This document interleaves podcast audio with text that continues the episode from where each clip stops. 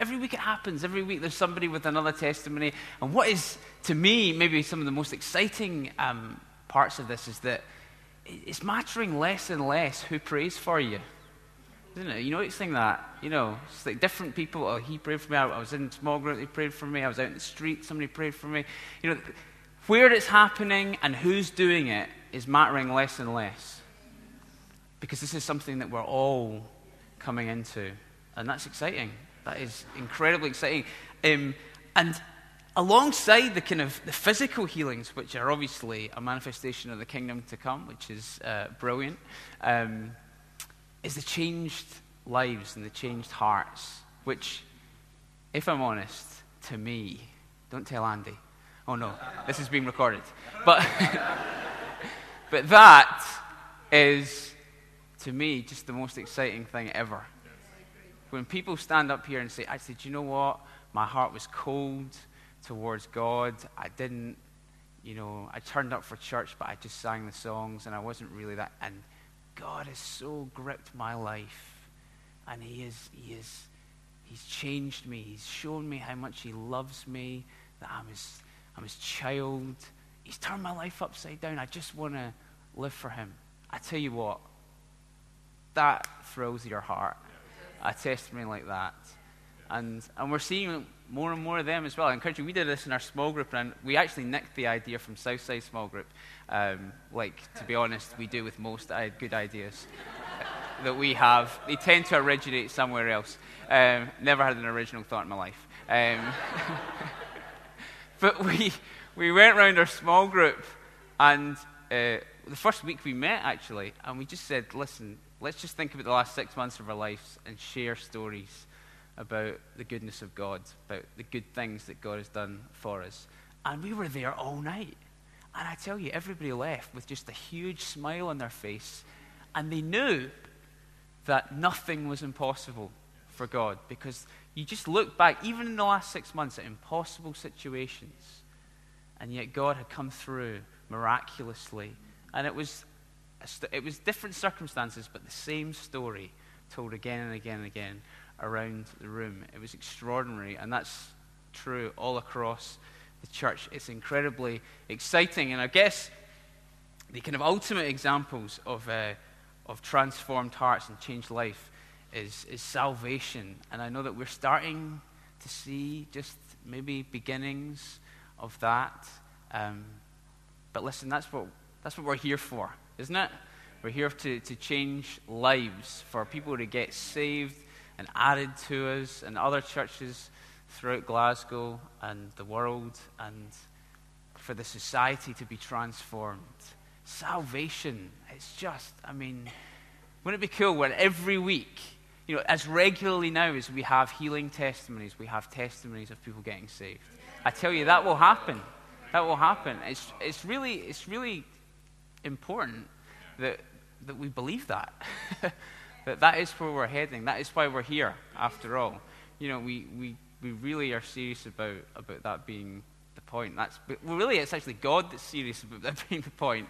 Let's probably get that in the right order. He really wants to, he really wants to reach people who don't know him. Really, really. And uh, he's going to do it increasingly. Uh, uh, but one of the things that I want to talk about today, mainly, that God is, is has changed, I think, in the last year quite uh, profoundly. Um, and it's not all that could be said about this subject by any means, but um, is in the area of our worship. Um, and by that I mean the praise worship, the singing of songs um, when we gather together. Um, obviously, worship is all of life. So, Alan Harrison, there you go. I managed to be very particular. He pulls me up on that every time. so, there you go. Uh, so our worship, our worship seems to have, seems to have really transformed. And, and um, one of the kind of most striking examples I have of this, which is interesting, is last, last weekend um, I was 30 and my wife threw a surprise party for me, which was very exciting. Um, but I'll, I'll, be absolutely honest with you. When I arrived in church on the Sunday morning, um, you know, I, I don't know if I was all here. Let me put that. I felt like at least a third of me was still in the bed at home. Uh, and, and so you, I was kind of, and I was sitting up in the back, and I was kind of, you know, doing my best to kind of engage in the worship, I suppose, you know, like you do.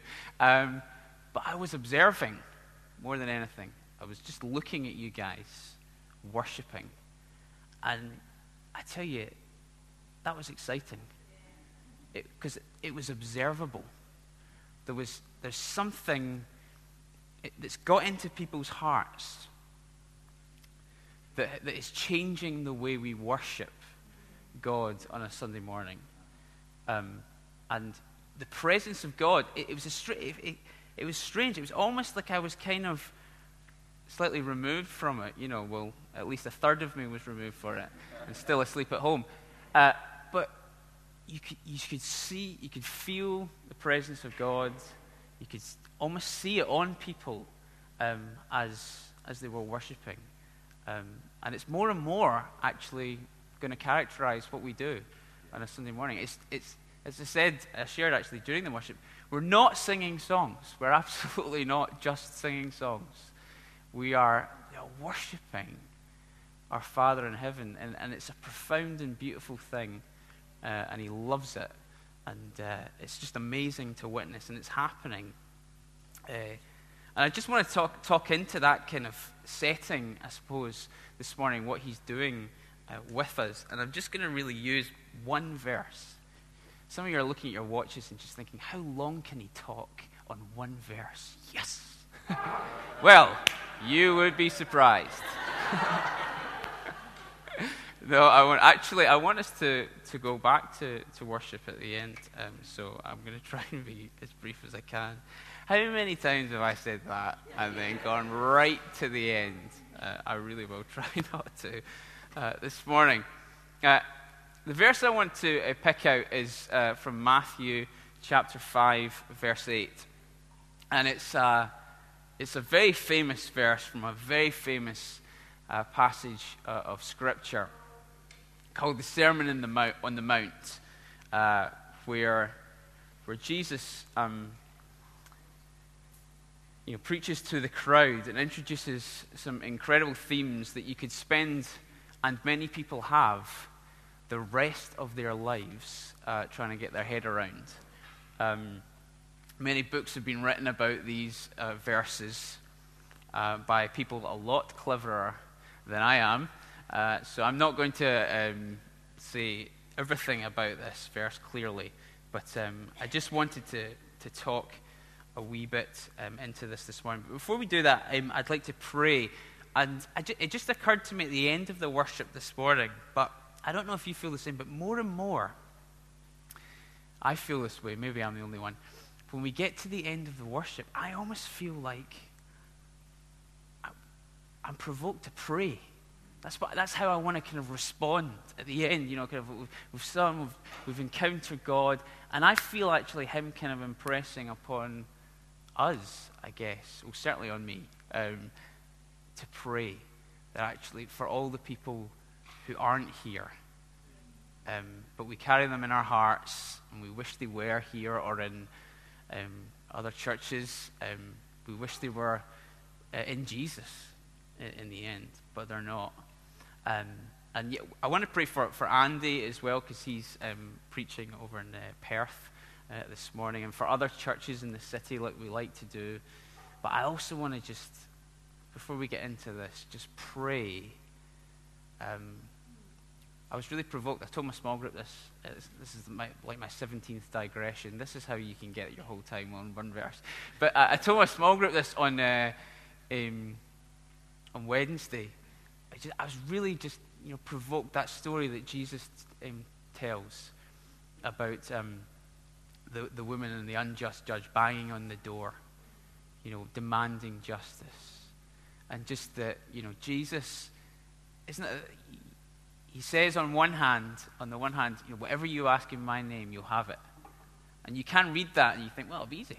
Oh, just ask it, it'll happen. It hasn't happened. Why not? Oh, God, you're rubbish. Do You know what I mean? That's, that's, we, can, we can have that kind of immature, frankly, view of prayer. But on the other hand, Jesus says, actually, you know, pray and don't give up. Pray and don't give. Up. Bang on the door. Bang on the door because He's in there. It's this mysterious thing. We pray for something that He wants to do, but we still need to pray. Who knows? Uh, but, um, but why don't we do that? Why don't we bang on the door again this morning for some of the people who aren't here? So I'm going to pray, but please join with me out loud or in your head. Jesus. God, I want to thank you, Lord, for your presence among us, Lord. I want to thank you for your provocation to pray, Lord Jesus. I want to thank you, Lord, that you told us that whatever we asked in your name we would have. Lord, if you hadn't said it, we would never have dared to believe it, but you did. You did say it, Lord. And we want to come and bang on the door again this morning for our friends, for our family, Lord, for the people we love, who we carry in our hearts, and we want them to be in you, Jesus. We want them to, to be saved. We want them to come all the way into your kingdom. Lord, I want to pray for my family. Lord, I want to pray for my friends at work. Lord Jesus, God, I want to ask that you would reveal yourself to them. You would gloriously save them. Lord Jesus, God, I think of all the people, all the friends. God, that we represent here, Lord. Each one of us could name a dozen at least, Lord, people that we just come to our mind. Lord, we bring these people to you. And we say, God in heaven, won't you move on their lives, Lord? Won't you impact them? Won't you bring them out of darkness into light? Come on, Lord Jesus. Come, Lord God. Come, Lord God. Oh, Jesus. And Lord, we want to pray also for Andy, Lord, this morning over in Perth. God, bless him. God, as he ministers over there, Lord, I pray for just an outbreak of your spirit in that small church that he's at. God, I just, God, I pray, God, bless him, Lord, as he shares right now. In Jesus' name. God, of course, we pray for all the churches all across Glasgow. Lord, God, wherever the gospel is preached faithfully, God, bless it this morning. God, let it see fruit. God, we pray for our amazing city that you've put us in. Jesus, we ask that you would come and, and transform this place, Lord. God, we pray that you would tear down, God, the sectarianism and, and violence and drug addiction, these terrible things that have got a grip of our city. Lord Jesus, God, come and do something remarkable among us. Lord, do something in us so that we can do something out there, Lord. I pray. Come on, Lord. Come on, Lord. In Jesus' name. Amen. Amen. Brilliant. Great. Pray and don't give up. Phil Ford. Saying that to myself. Uh, Okay, um, so blessed are the pure in heart, for they will see God. Um, I want to say that I think what God is doing fundamentally among us in the church is a work of the heart. Um, and it's really important. It's, the heart is a big deal in the Bible, and it's a big deal to God. And it needs to be a big deal for us. And I think it is increasingly becoming a big deal for us. Um, you know, that famous uh, verse that um, God speaks to Samuel when he's uh, uh, looking at which of Jesse's sons to anoint. Um, and, you know, he's looking at them and thinking, you know, which one, which one, which one. And God speaks to him and says, actually, you know, man looks on the outward appearance, but God looks at the heart.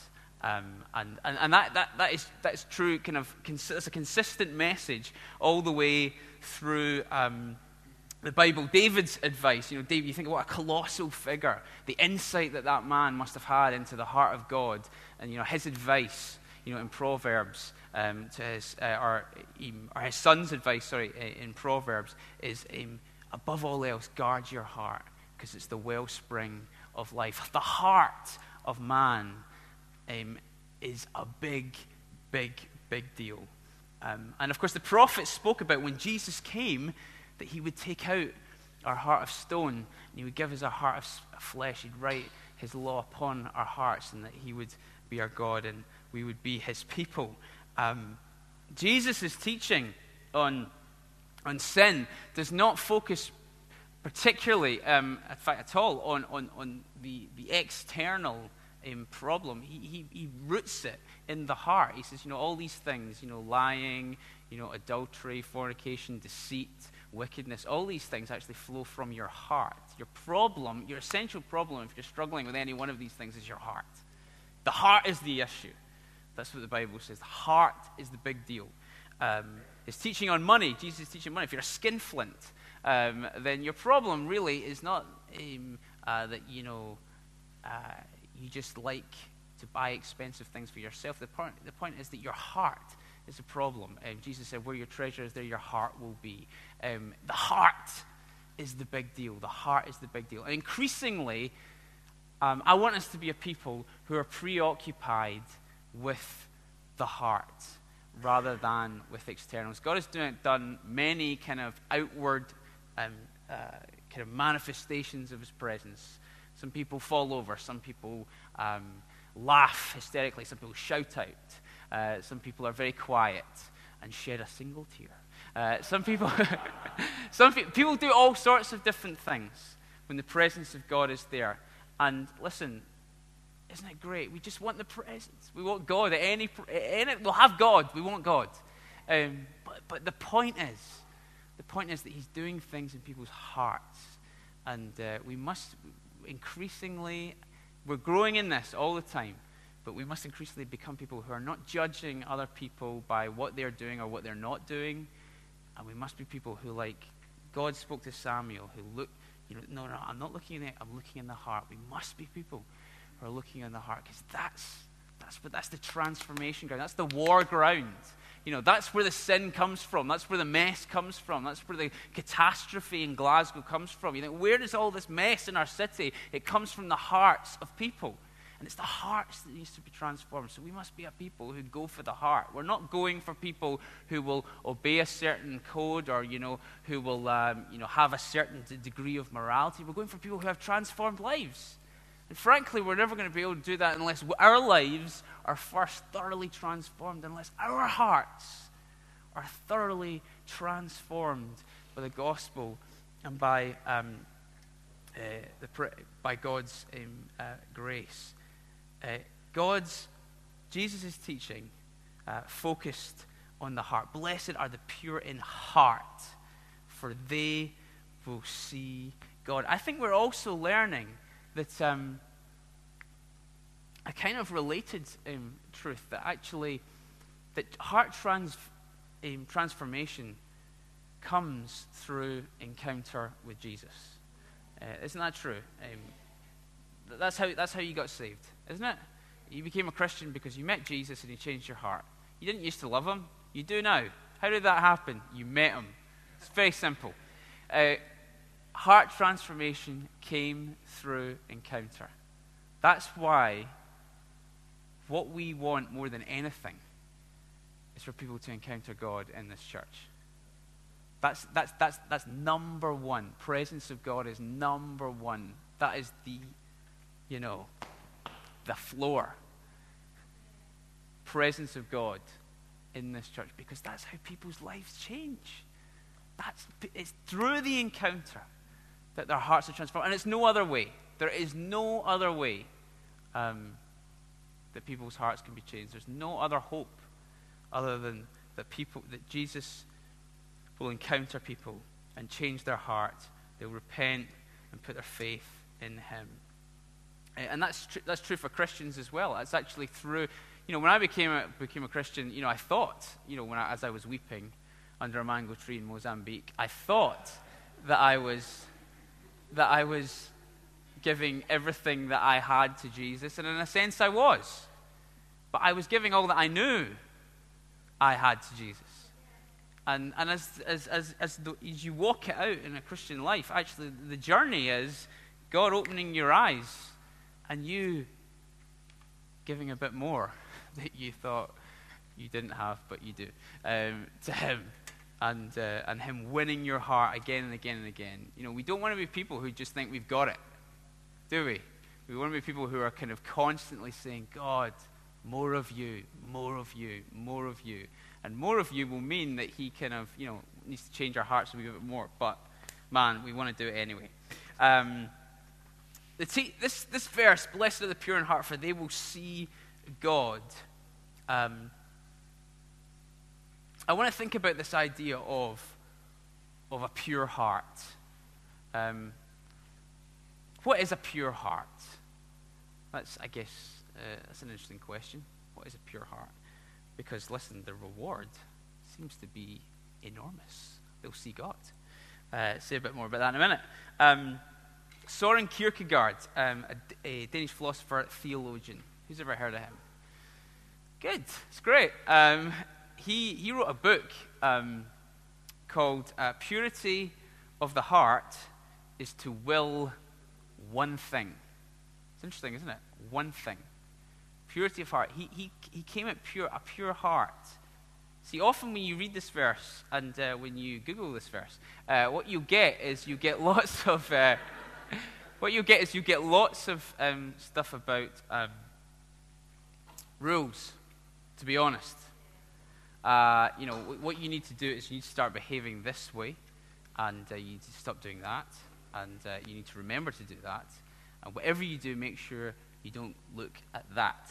Uh, you know, you get a list of, of things you need to do. And if you accomplish that list, you will end up with a pure heart and you'll see God. Hallelujah. Uh, praise God. Is that good news? No. Uh, but, but, it's everywhere. Um, but, but he comes at this in a different way. He says, purity of heart is to will one thing. He says, pure in the sense of I'm, I'm, I'm not looking at anything, I'm going after that. I'm, I'm in love with that. And I'm, I'm kind of ignoring all that kind of stuff. It's like, you know, pure orange juice is just orange juice. I mean, a bit of apple juice put in there? No, pure orange juice. But, but pomegranate? No, 100% freshly squeezed orange juice. Pure. Pure orange juice. Pure heart uh, is to go after one thing. Of course, this is, uh, this is really very biblical. Uh, we sang about it um, wonderfully uh, this morning. Um, Psalm 27, David's perspective. You just think about that man's life and, uh, you know, just how much he prized the presence of God and how much he didn't care about um, what other people thought of him because of it.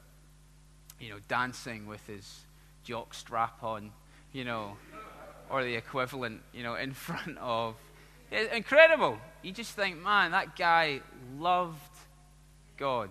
He flipping loved him. It's inspiring. And uh, in Psalm 27, Psalm 27, um, I mean, I'm not saying that I do that in the company of my own home, but, you know, it's.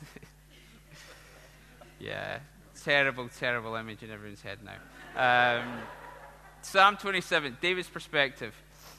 One thing I have asked of the Lord, that will I seek that I may dwell in the house of the Lord all the days of my life, to gaze upon the beauty of the Lord and to inquire in his temple. One thing. One thing. You know, sometimes I just, I don't know if you're like me, but sometimes I kind of make, I feel like I make excuses for myself. Do you know what I mean? I'm a really busy guy. You know, this guy ran a nation. One thing one thing have I asked of the Lord. What's even what, when you read the context of this verse, he's in the middle of pressure, tremendous pressure. People are wanting him dead. People are going after his life. And you think maybe, maybe what would your one be, thing be in that circumstance? Mine would be just kill that guy, please, you know, or at least get him, you know, away somewhere else. One thing I have asked of the Lord, that will I seek after, that I may dwell in the house of the Lord all the days of my life, to gaze upon the beauty of the Lord and inquire, to inquire in his temple. One thing, one thing, a pure heart. It says, I want, I want him. Beyond anything else, beyond anything else in life. Think about your life beyond anything else in your life. Other career ambitions, families, marriage, you know, all these good things. But beyond them all, this one thing to gaze upon the beauty of the Lord, to inquire in his temple. People like that, eh? Who could stop them? Who could stand against the people who were so pure of heart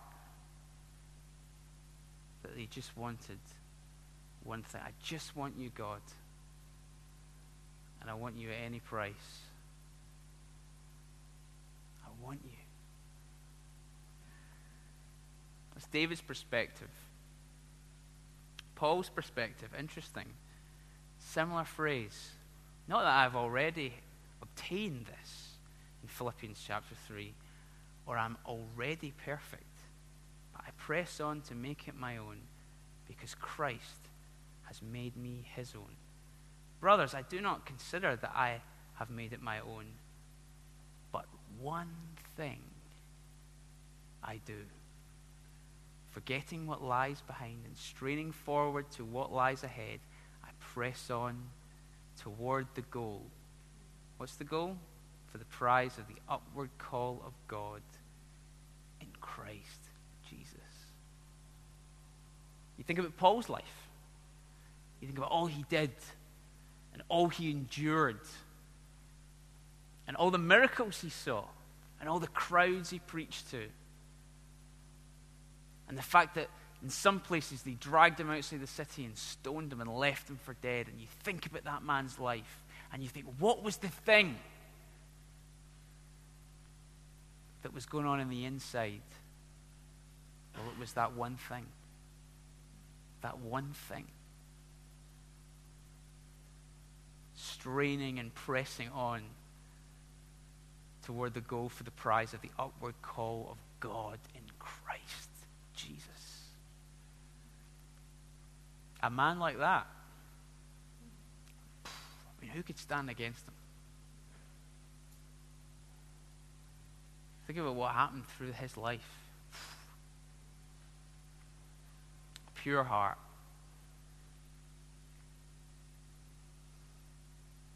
Of course, we see we see this um, in, in Jesus um, most clearly, obviously. The greatest commandment, Jesus was asked, What's the greatest commandment? He said, it's, The most important is this Hear, O Israel, the Lord our God, the Lord is one. And you shall love the Lord your God. We sang this as well this morning, just realized. The Lord your God with all your heart, with all your soul, with all your mind, and all your strength. That sounds a lot like one thing pursue Him, this one thing, with everything that you have got. I think God is drawing this from us. What's interesting about this verse, it's a bit of a. I, I mean, this made me laugh, but you know, I'm the kind of English teacher that laughs at Shakespeare, and all the kids look at you like you're an idiot. Um, but I, I kind of laughed. You know, the more I thought about this, you know, there's Jesus. Now think of this. Jesus. Okay, standing before a crowd of people. Blessed the pure in heart, they will see God. I wonder if he was laughing to himself, thinking, I am God.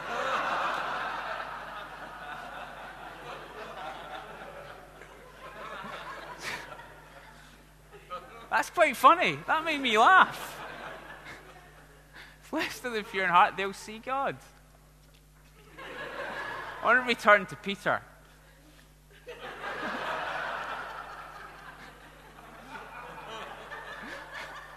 Maybe he didn't. I'm speculating.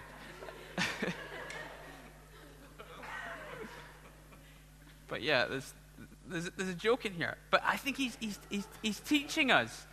He's teaching us, isn't he? To be a people increasingly of the, of the one thing, the one passion. Um,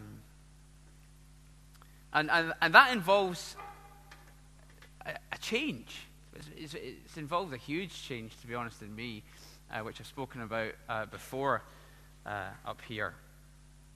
But one of the things that he's teaching is that we've got to love him. To love him with a pure heart means that we've got to love him without any selfish motive.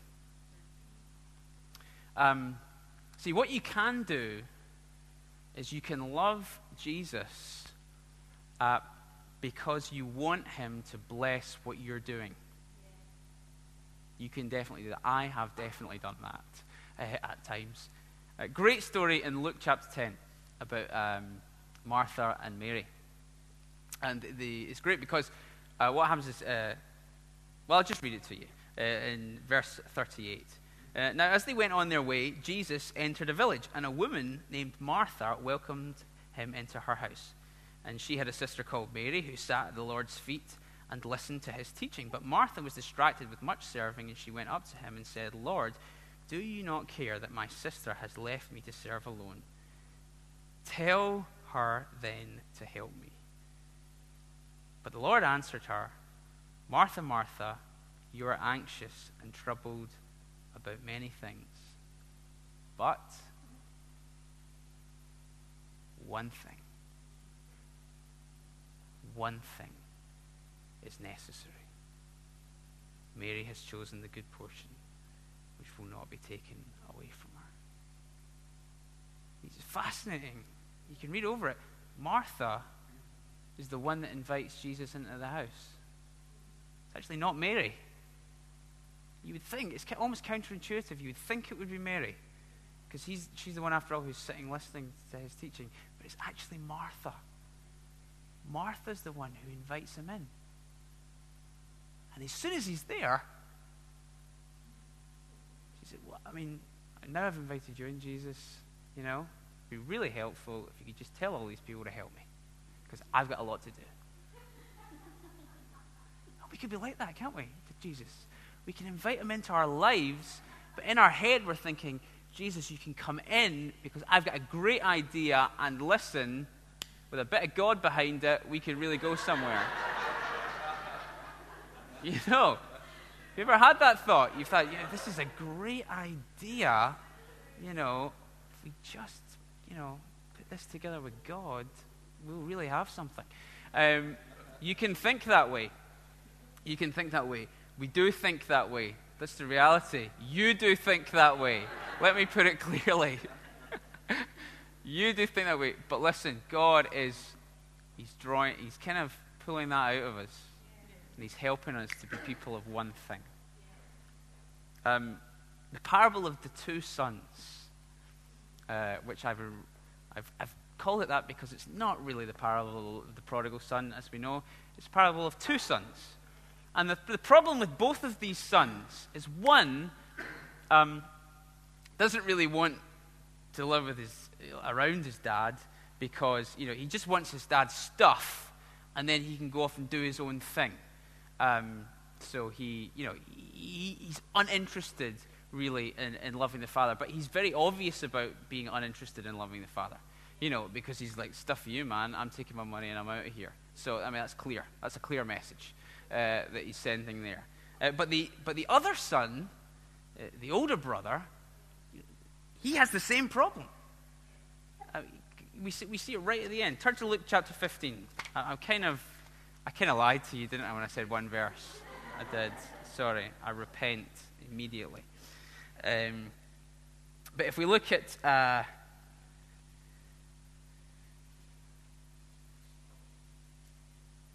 Look at the older son in, in, from verse 25 of Luke, Luke 15.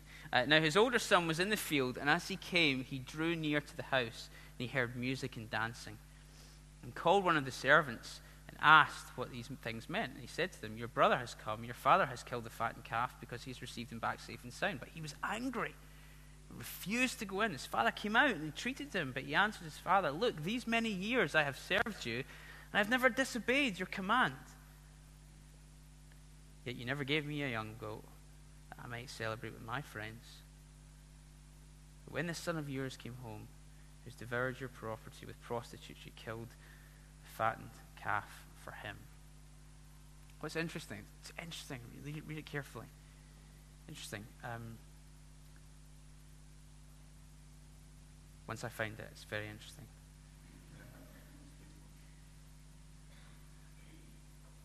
He said this. Um, I never disobeyed your command. Doesn't sound like a son. Sounds like a servant. Yet you never gave me a young goat that I might celebrate with my friends. Now, who's missing from that celebration? The father.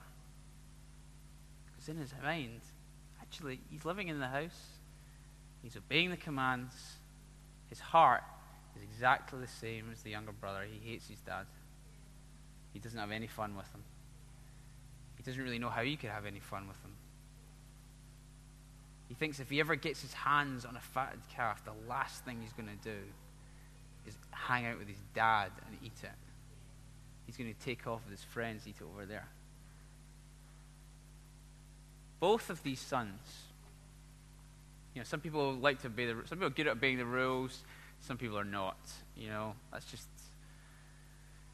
learn that pretty quickly um, in school. Uh, and but the truth is that, like I said at the beginning, the heart is the issue. And Jesus, when he told this parable, he was really describing almost everybody in the whole world. You can either have one of two reactions to God. You can either say, actually, God, I don't want anything to do with you. I mean, I want to be able to breathe. Don't get me wrong. I want all the stuff that you give me. So I'm just going to take that and run off and do my own thing. Younger son.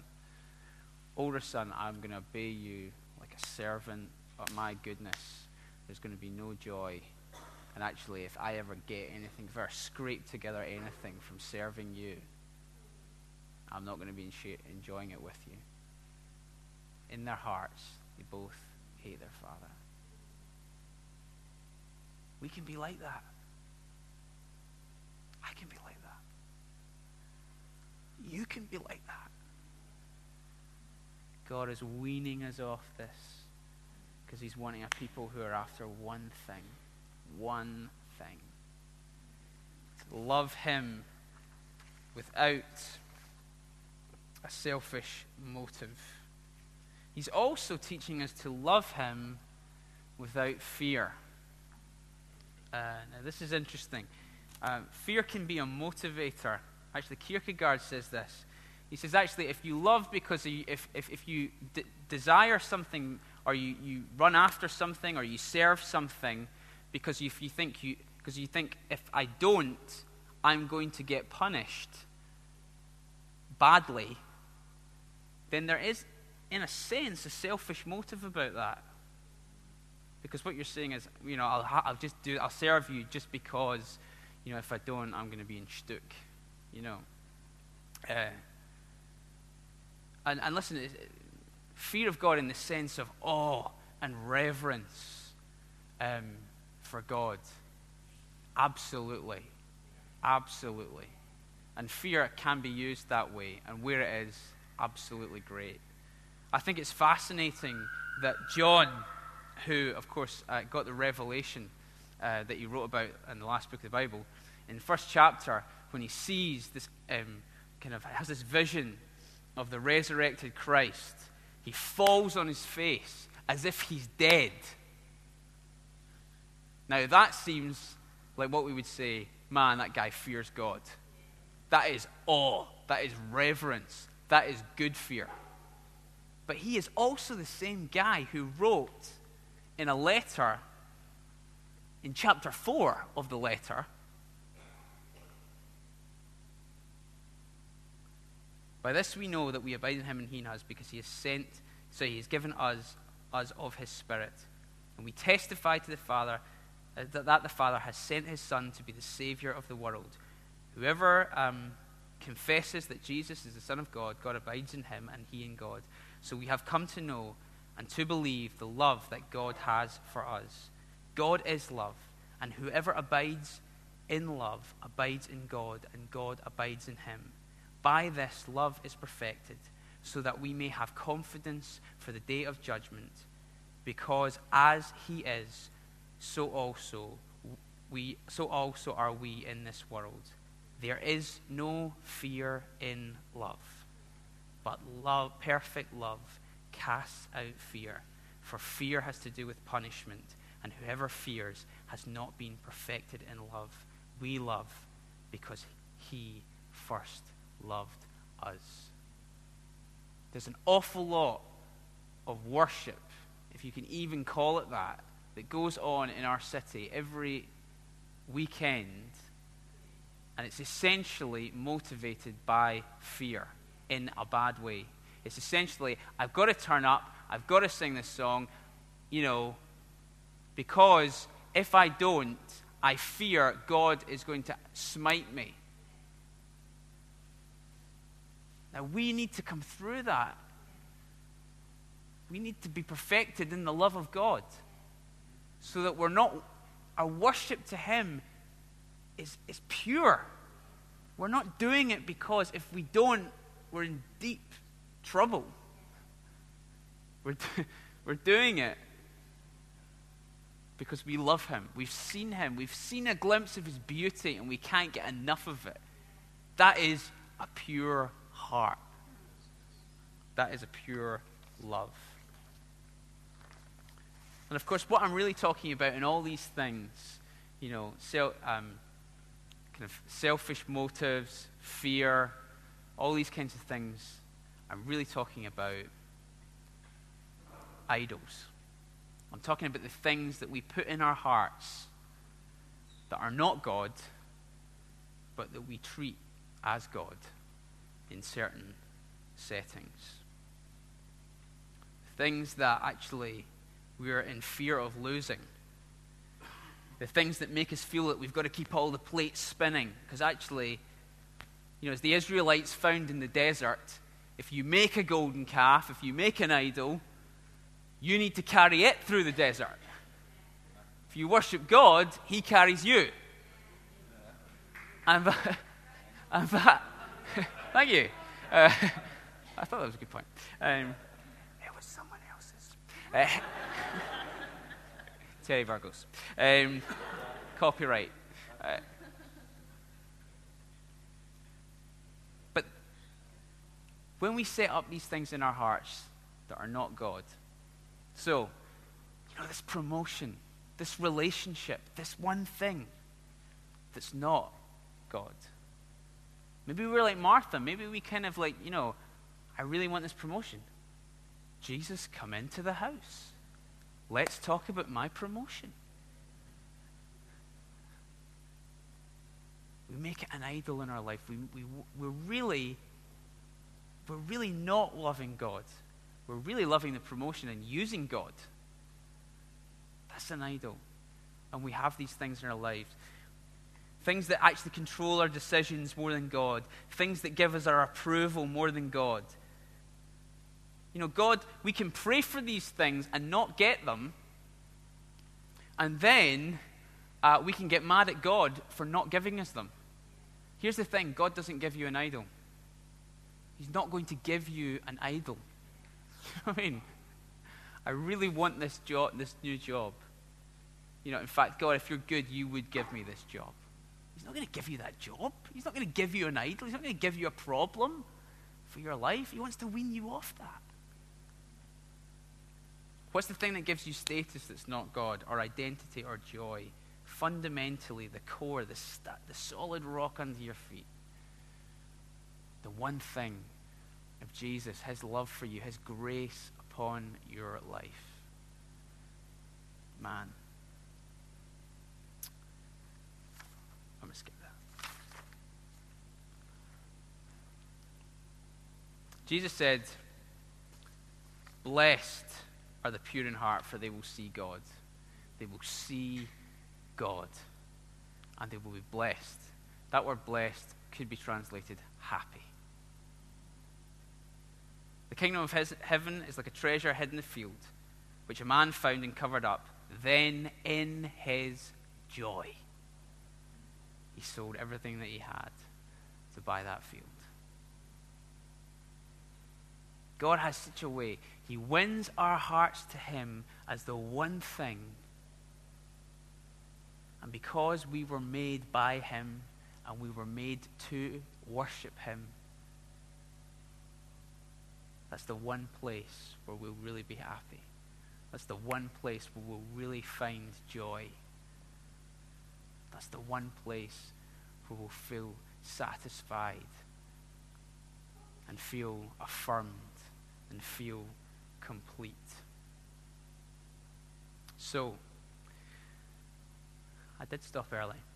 I want us just to come back this morning. I feel like we're pressing, every week, we're pressing forward in worship.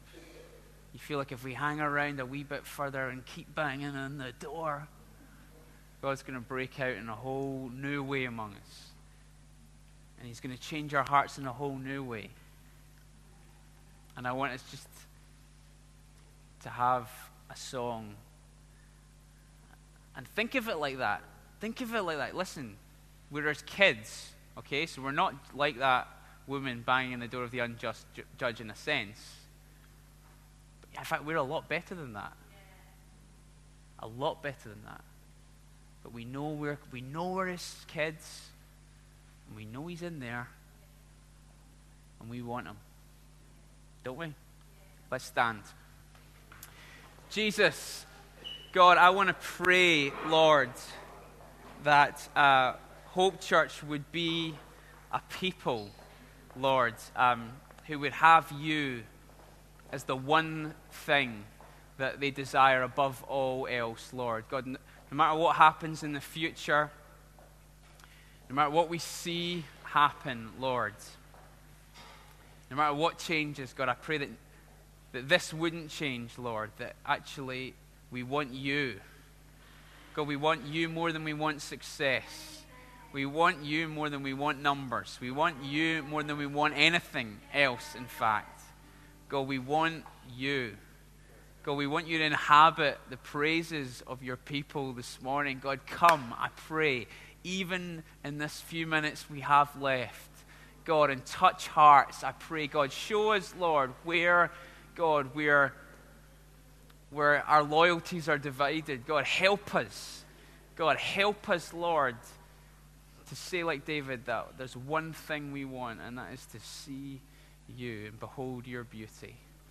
Come, Holy Spirit. Come, Lord Jesus.